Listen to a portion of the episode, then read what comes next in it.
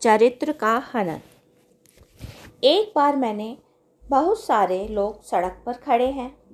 मेरे मोहल्ले में बहुत सारी उन दिनों फैक्ट्री थी। वे सब बंद थी।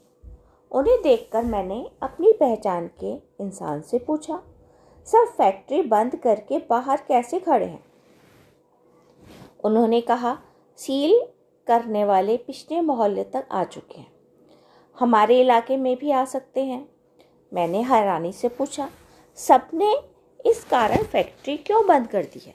उन्होंने कहा, भारत में सभी के कागज़ों में कोई ना कोई कमी होती है। खुली हुई फैक्ट्री को देखकर, उसमें जाकर कमी ढूंढ कर उसे बंद कर दें, उनका क्या पता? हमारी रोज़ी पर बनाएगी, उनके मुँह तो खून लगा हुआ है। उनके शब्दों ने मुझे सोचने पर मजबूर कर दिया। एक इंसान की बदनीयती कितने इंसानों को बर्बाद कर सकती है? हर परिवार में चार पाँच लोग होते हैं। उनके मुँह से निवाला छीनने से बिल्कुल गुरेज नहीं करते। यदि उनके काम में कमी होती है तो शुरू में ही चलाने ना दे। चलते हुए काम को बंद करना कहाँ का इंसाफ है? भारत में सरकारी कर्मचारियों को लेकर बनी हुई सोच ने मुझे तिखी कर दिया।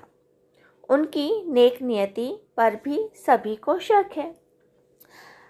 भारत में अगर सरकारी कर्मचारी सही ढंग से काम करें तो शायद हमारी अर्थव्यवस्था बहुत ऊंचाई पर पहुँचे।